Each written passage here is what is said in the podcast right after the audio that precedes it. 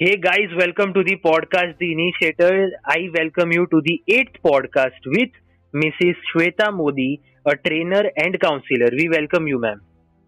Thank you so much, Rudraksh. It's my pleasure to be here today. And it's my pleasure also that I'm talking with you right now. So, That's great. so are you ready, ma'am? Yes, sir. Okay, so let's start our segment one, the life story of Mrs. Shweta Modi.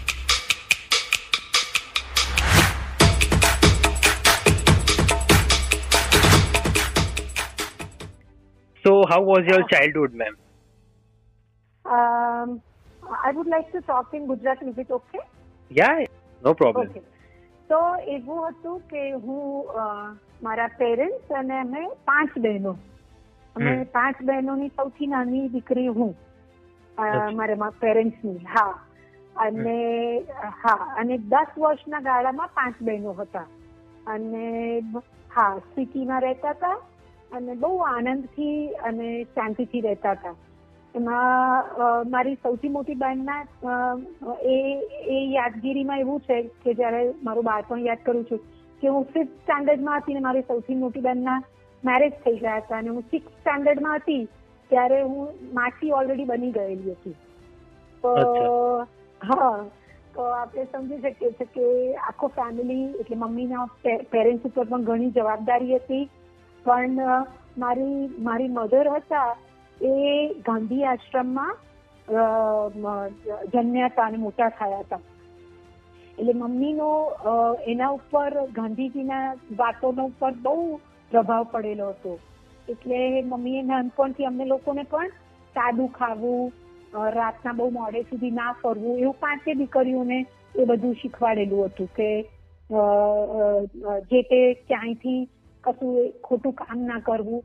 એ બધા સંસ્કારો ગાંધીજીના આશ્રમમાં રહીને મોટી મારી mummy મોટી થઈ હતી એટલે અમારામાં હતા જ. તો એવા સંસ્કારો લઈને હું મોટી થઈ. અને બહેનોનો પણ ચાર બીજી બહેનોનો પણ સાથ હતો. પણ નાની એટલે બીજું કઈ પેલું નાની એટલે નાની નાની બધા કરે. એટલે. અલ્લડતા અને તોફાની હતી. અમે નાની હતી ત્યારે હું ભણી છું રચના શાહીબાગ સ્કૂલમાં. અને એ પછી વિદ્યાનગર સ્કૂલમાં ભણી. એ પહેલા મોહિનાબાદ સ્કૂલમાં પણ ત્રણ વર્ષ ભણી. અને એ પછી મેં એચએલમાંથી કોમર્સ ગ્રેજ્યુએશન પૂરું કર્યું. તો આવી રીતની આવી રીતના મારું એજ્યુકેશન પૂરું થયું. અને તે સાથે સાથે એક નાનપણથી એક એવો પોતાની અંદરનો એક વિચાર હતો કે ખૂબ મને વાંચવું ખૂબ ગમે. તો હા નાનપણમાં મિયા ફુસકી કે અ, તભા ભટ્ટ ને એ જે વાર્તાઓ હતી બકોર પટેલ અને એવી ચાંદા મામા ચંપક આવતું તો એવી કે કેટલી વાર્તાઓ વાંચતી હું અને મને વાંચવાનો ખૂબ શોખ. એ સાથે લોકોને હળવું મળવું પણ નાનપણથી ખૂબ ગમતું. હું સેવન્થ સ્ટાન્ડર્ડમાં હતી ને, એક પ્રસંગ મને બરાબર યાદ આવે છે. કે હું સેવન્થ સ્ટાન્ડર્ડમાં હતી ને, ત્યારે એક એસે લખવાનો આવ્યો હતો કે તમારે શું બનવું છે? મોટા થઈને શું થવું છે? તો એમાં મેં ત્યારે લખેલું હતું કે મારે મોટા થઈને ટીચર બનવું છે. તો કોલેજ ગ્રેજ્યુએશન પૂરું થયું અને પછી અંકુર સ્કૂલના ફેનીબેન પાસે એક નાનો એવો આવો કોર્સ કર્યો, જેમાં બાળકોને અર્લી ચાઇલ્ડહુડનો પ્રોગ્રામ હતો એ. અને એ પ્રોગ્રામ મેં કર્યો અને પછી મેં થંબલીના નામની નારણપુરામાં સ્કૂલ ચાલે, એમાં સાથે વર્ષ જોબ કરી. એ પછી બીજી બે ફ્રેન્ડ સાથે મેં પોતાની સ્કૂલ ચાલુ કરી અને એમ કરીને આજે સત્યાવીસ વર્ષ સુધી મેં બાળકો સાથે ખૂબ કામ કર્યું. બાળકો અને એમના પેરેન્ટ્સ એ લોકો સાથે મેં ખૂબ કામ કર્યું. અને મને હું પોતે એમની સાથે ગીતો ગાતી, નાચતી, કૂદતી ચોરી કરતી, સમજાવતી, રમાડતી. એમ કરતા કરતા કરતા મારા આ વર્ષો પૂરા થયા છે. તો that is what I want to tell you અને એ બાદ પછી મેં in two thousand and sixteen I decided કે હવે આ સ્કૂલ નથી ચલાવવી અને સમાજ માટે સેવા કરવી છે. એટલે બે હજાર સોળમાં મેં એ સ્કૂલ બંધ કરી અને આદર્શ અમદાવાદ સંસ્થા જોઈન કરી. જેમાં ભરત સરના ગાઈડન્સ નીચે ખૂબ બધા સ્પિરિચ્યુઅલ વેઝ લાઈફના શીખવા મળ્યા અને એનાથી લાઈફનું કેવી રીતના ડેવલપમેન્ટ થઈ શકે. અને લાઈફ શેના માટે છે, શું હેતુ છે and what is my aim so that is what I learn everything from Adarsh Ahmedabad so this is what is all about me. અચ્છા so as you are trainer and counsellor તો આપણે એવું કહી શકીએ કે તમારું જે છોકરાઓ પ્રત્યેનું જેટલું અટેચમેન્ટ છે એમના એના લીધે જ તમે આજે ટ્રેનર અને કાઉન્સિલર છો?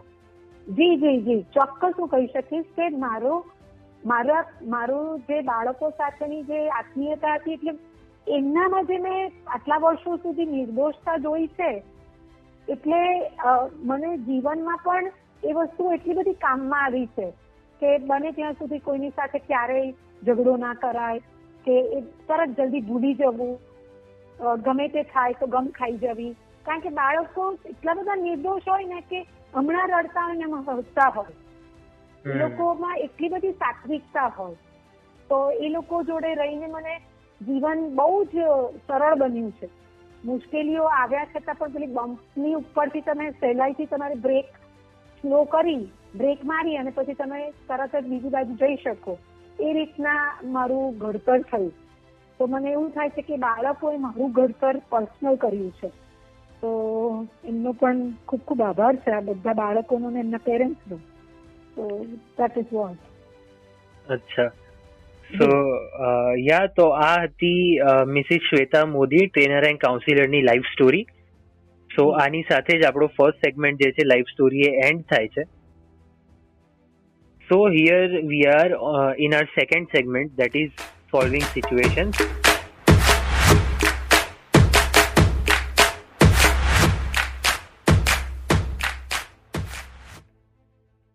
સો આ સેગમેન્ટમાં હું તમને સિચ્યુએશન્સ આપીશ અને તમારે કહેવાનું છે કે આ સિચ્યુએશનમાં તમે અગર હોવ તો તમે આને કેવી રીતે ઓવરકમ કરશો? ઓકે તો ફર્સ્ટ બહુ જ સિમ્પલ સિચ્યુએશન્સ છે જે અમે બધા ટ્રેનર્સને પૂછીએ છીએ.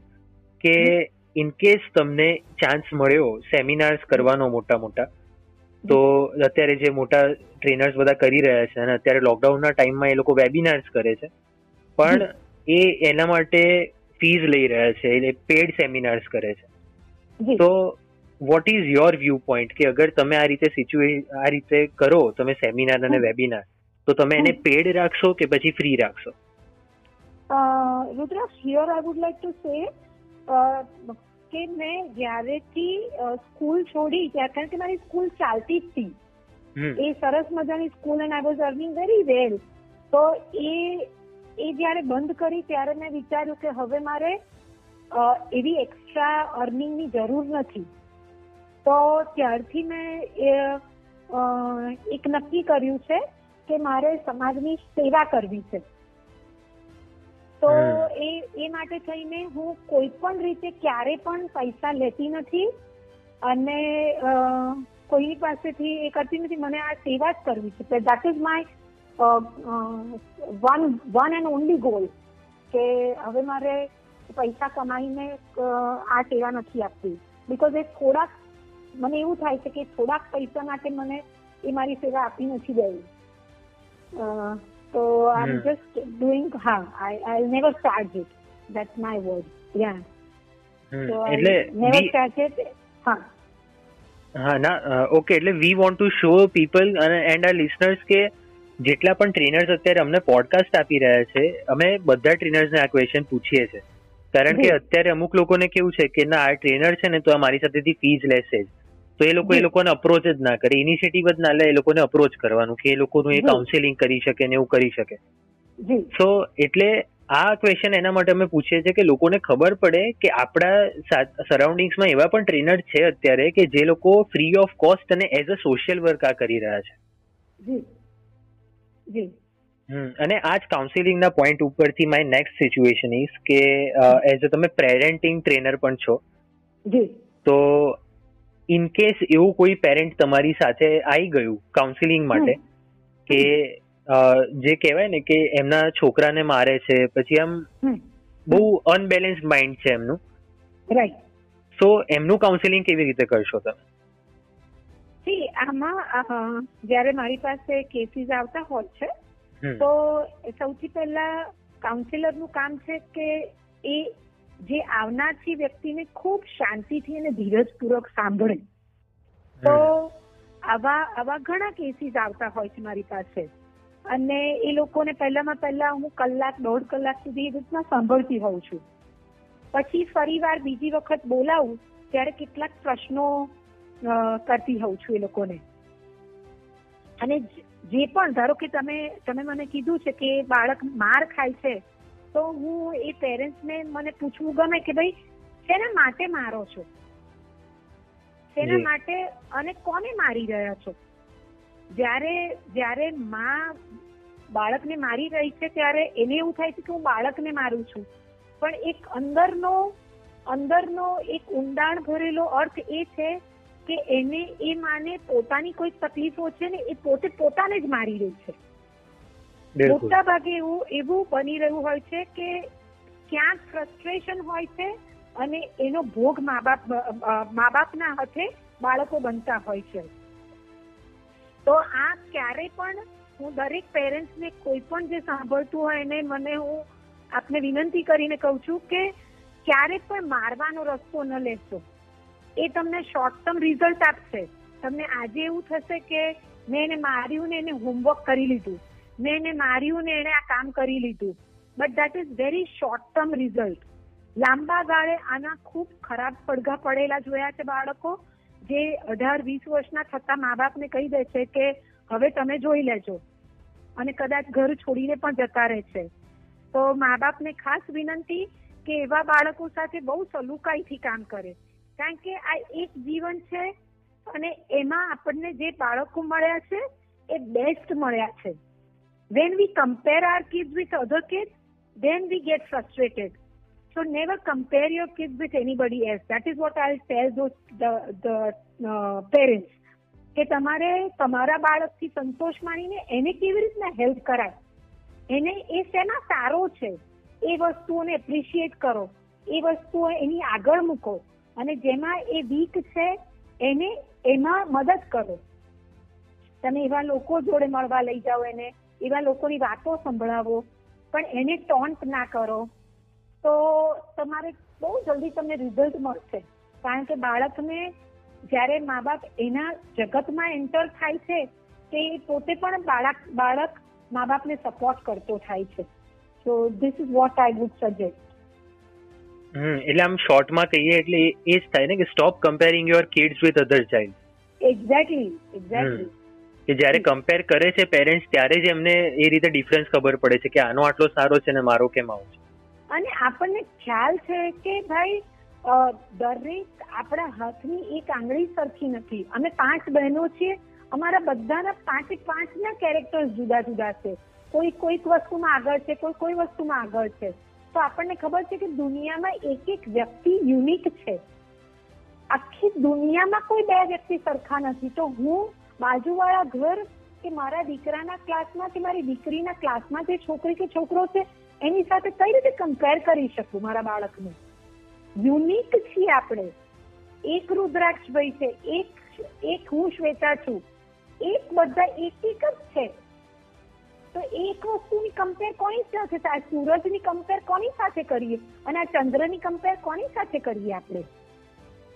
So let's stop comparing comparing ourselves with anybody and our children with anyone. Hmm. તો હવે ઇન શોર્ટ આ ટોપિક અત્યારે ઓપન થયો છે. તો ફટાફટ આપણે આ સેગમેન્ટ ટુ જે સિચ્યુએશનલ ક્વેશ્ચન આન્સર છે એ ઓવર કરીએ છીએ and let start our segment three your thought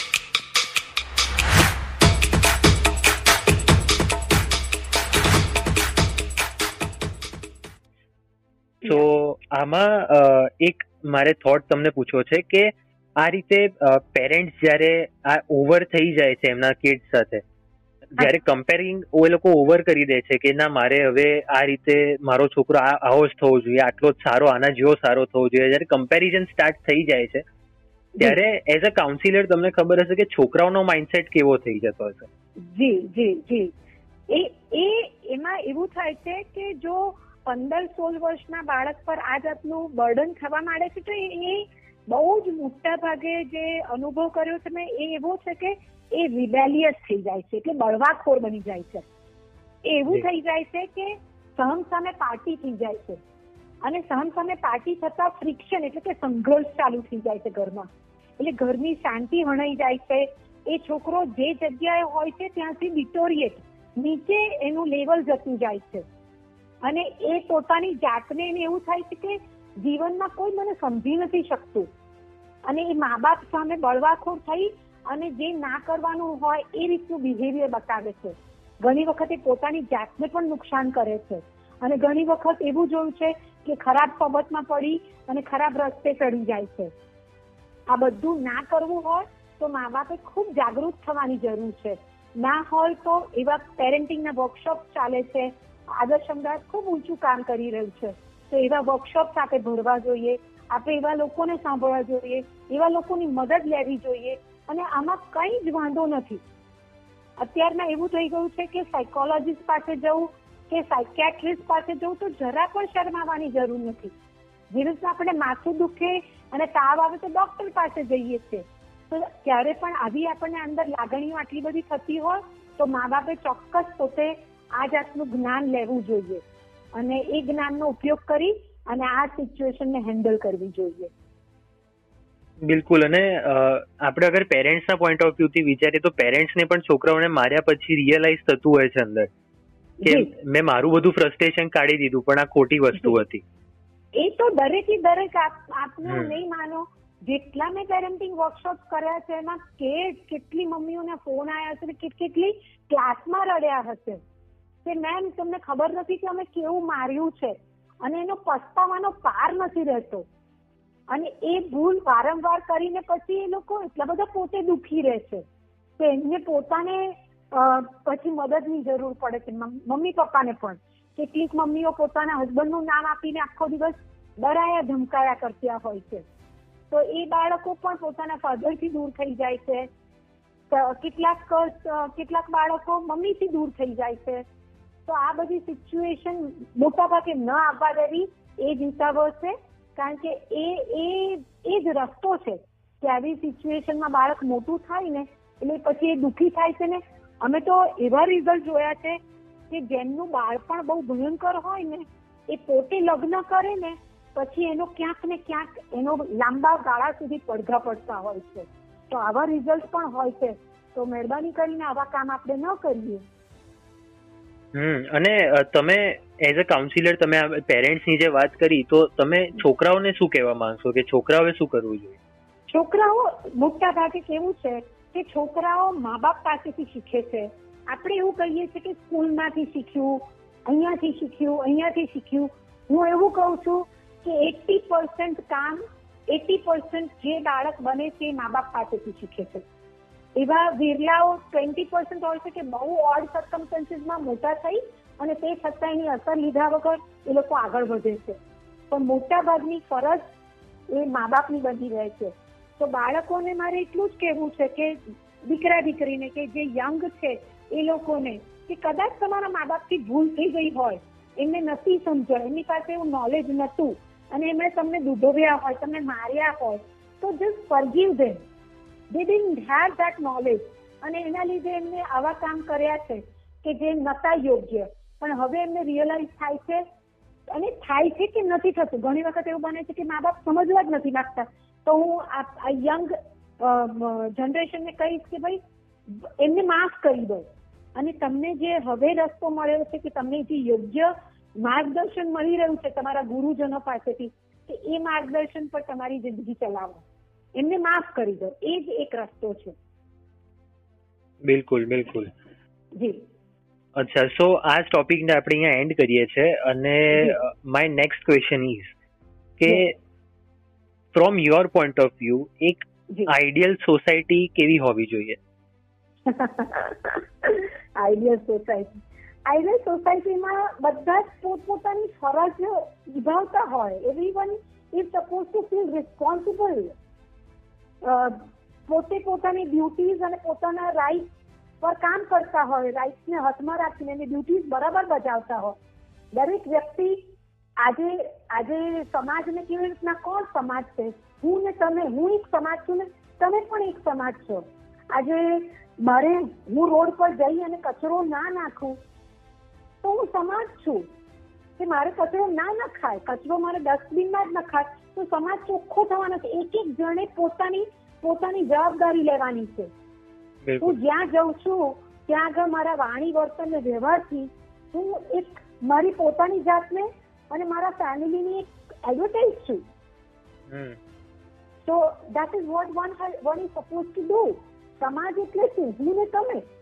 આપણે આપણને આપણે એવું જીવન બહુ ઓછા લોકો એવું સમજી અને પોતાની અંદર એવા ફેરફાર લાવી અને સમાજમાં એક ઉદાહરણરૂપ બને તો જલ્દીમાં જલ્દી આ વેરી પોઝિટિવ અબાઉટ ઇટ કે સમાજ એ તરફ જવાનું.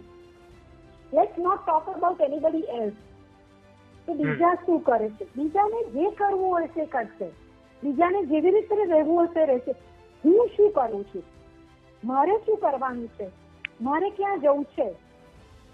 એ પ્રશ્ન ઉપર મારે ધ્યાન કરવાનું છે. જનરલી આપણે બધા એક જ જોઈએ છે કે એ આવું નથી કરતા અમે આમ કરવું જોઈએ પેલા લોકોએ આ સમજવું જોઈએ એટલે આપણો સમાજ છે એ જ્યાં છે ત્યાંથી આગળ નથી વધી શકતો So it is my request, let's, let's think, think more about ourselves than anybody else. Absolutely. G G so that is what I feel. So ya આની સાથે જ આપણું જે થર્ડ સેગમેન્ટ છે યોર થોટ્સ આ એન્ડ થાય છે.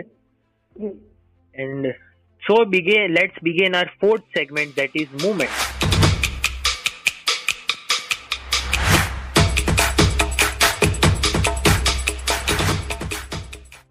so So, what was the happiest moment of your life? Uh, happiest moment, okay. હું છે ને જ્યારે સ્કૂલ ચલાવતી હતી ત્યારે ગવર્મેન્ટમાંથી એવો એક પ્રોગ્રામ નીકળ્યો હતો કે you can become a trainer તો એ એ ટ્રેનર બીજી જુદી જુદી કોલેજીસમાં ભણાવી શકે. તો I was interview interview by some people અને ધેન આઈ ગોટ સિલેક્ટેડ એટલે મેં મેં આખી જિંદગી નાના બાળકો સાથે કાઢી હતી. એટલે હું એમ જ કે હું બેથી ચાર વર્ષના બાળકોની જ સાથે રમેલી. અને પછી આ ટ્રેનિંગ એક્ઝામમાં પાસ થઈ અને પછી મને ક્લાસ આપવામાં આવ્યો, જેમાં કોલેજના દીકરા કોલેજના દીકરા દીકરીઓ હતા. તો when I went for the first time that was my happiest moment કે કે કયા વેરિએશન પર હું ભણાવી રહી છું કે એક બાજુ હું ભણાવું છું ચાર વર્ષના છોકરાઓ અને એક બાજુ વીસ વર્ષના છોકરાઓ. So I was very happy on that day. That is what I feel. Achha. yeah. So, uh, what is your saddest moment?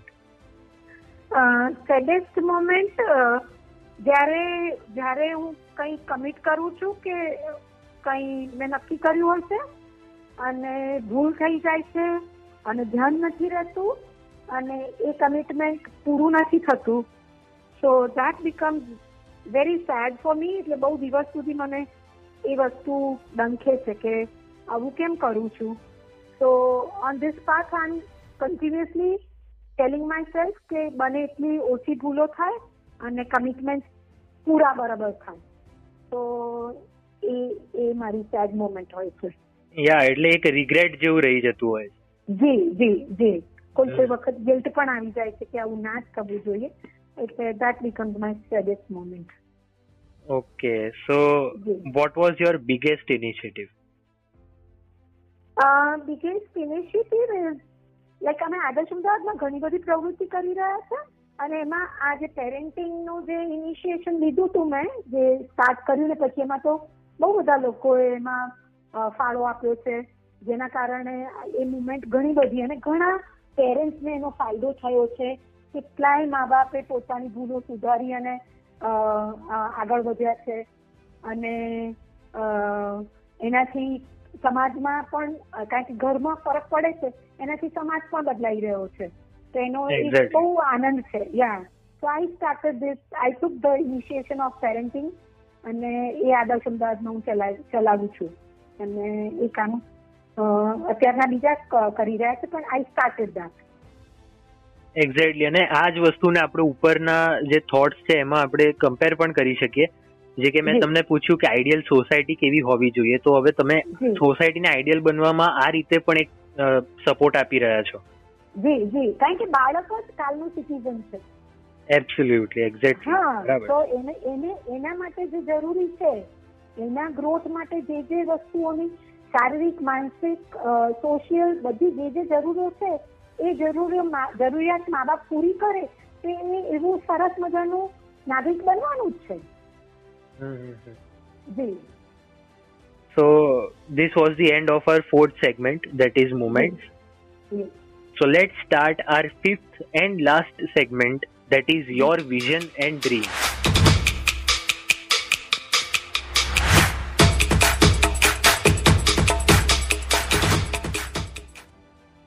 તો તમારું વિઝન શું છે uh, uh, nowadays like i'm more on uh, spiritual path અચ્છા So I'm yeah.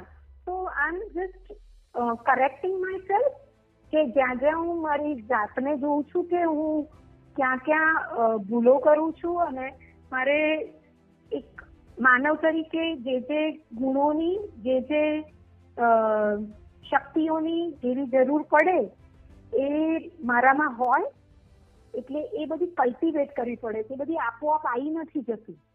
એટલે એ ઊભી કરવા માટે કે જેમ કે ધીરજનો ગુણ છે, કે જેમ કે સહન શક્તિનો ગુણ છે જેમ કે કરુણાનો ગુણ છે, તો એ જે જે ગુણો જે જે જગ્યાએ છે એનાથી એ ઉપર ઉભરે. એ ગુણો વધારે વધારે વૃદ્ધિ થાય. એવો મારો સતત પ્રયત્ન રહે છે એટલે આ જે માનવ જીવન છે એની અમૂલ્ય કિંમત સમજાય છે. And my dream is that each and every person is supposed to know why they are here. And who is who is the person? હું કોણ છું? આ આ જે હું આવ્યો છું તો કોઈ કોઈ એક મકસદ સાથે હું આ પૃથ્વી પર મારો જન્મ થયો છે. એ મારે સમજવું સમજવું જ રહ્યું. હું ખાલી અહીંયા ખાઈ પીને મજા કરવા માટે જ નથી આવ્યો. કોઈક એક મકસદ માટે આવ્યો છું અને કોઈક એક એવું કામ કરીને જવું છે કે જેનાથી ઘણા લોકોની જિંદગીમાં ફરક આવે. તો my my dream is that કે હું બહુ જ લોકોને આ માનવ જીવનની મૂલ્ય સમજાવું.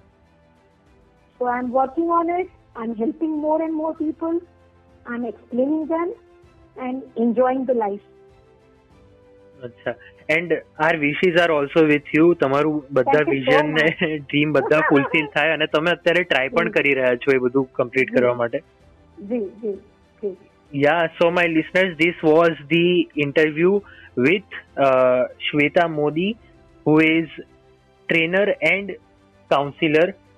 So, y- yeah, this is the end of our eighth podcast. The initiators, and If you also want to become a part of this podcast, then you can email us on we the initiators at the rate gmail.com or you can DM us on Instagram and Facebook. So thank you so much, Sweta ma'am, for joining us thank today. You. Thank you. Thank you so much. God bless you. Thank you, ma'am. Jai Hind. Bye. Bye. Jai Hind.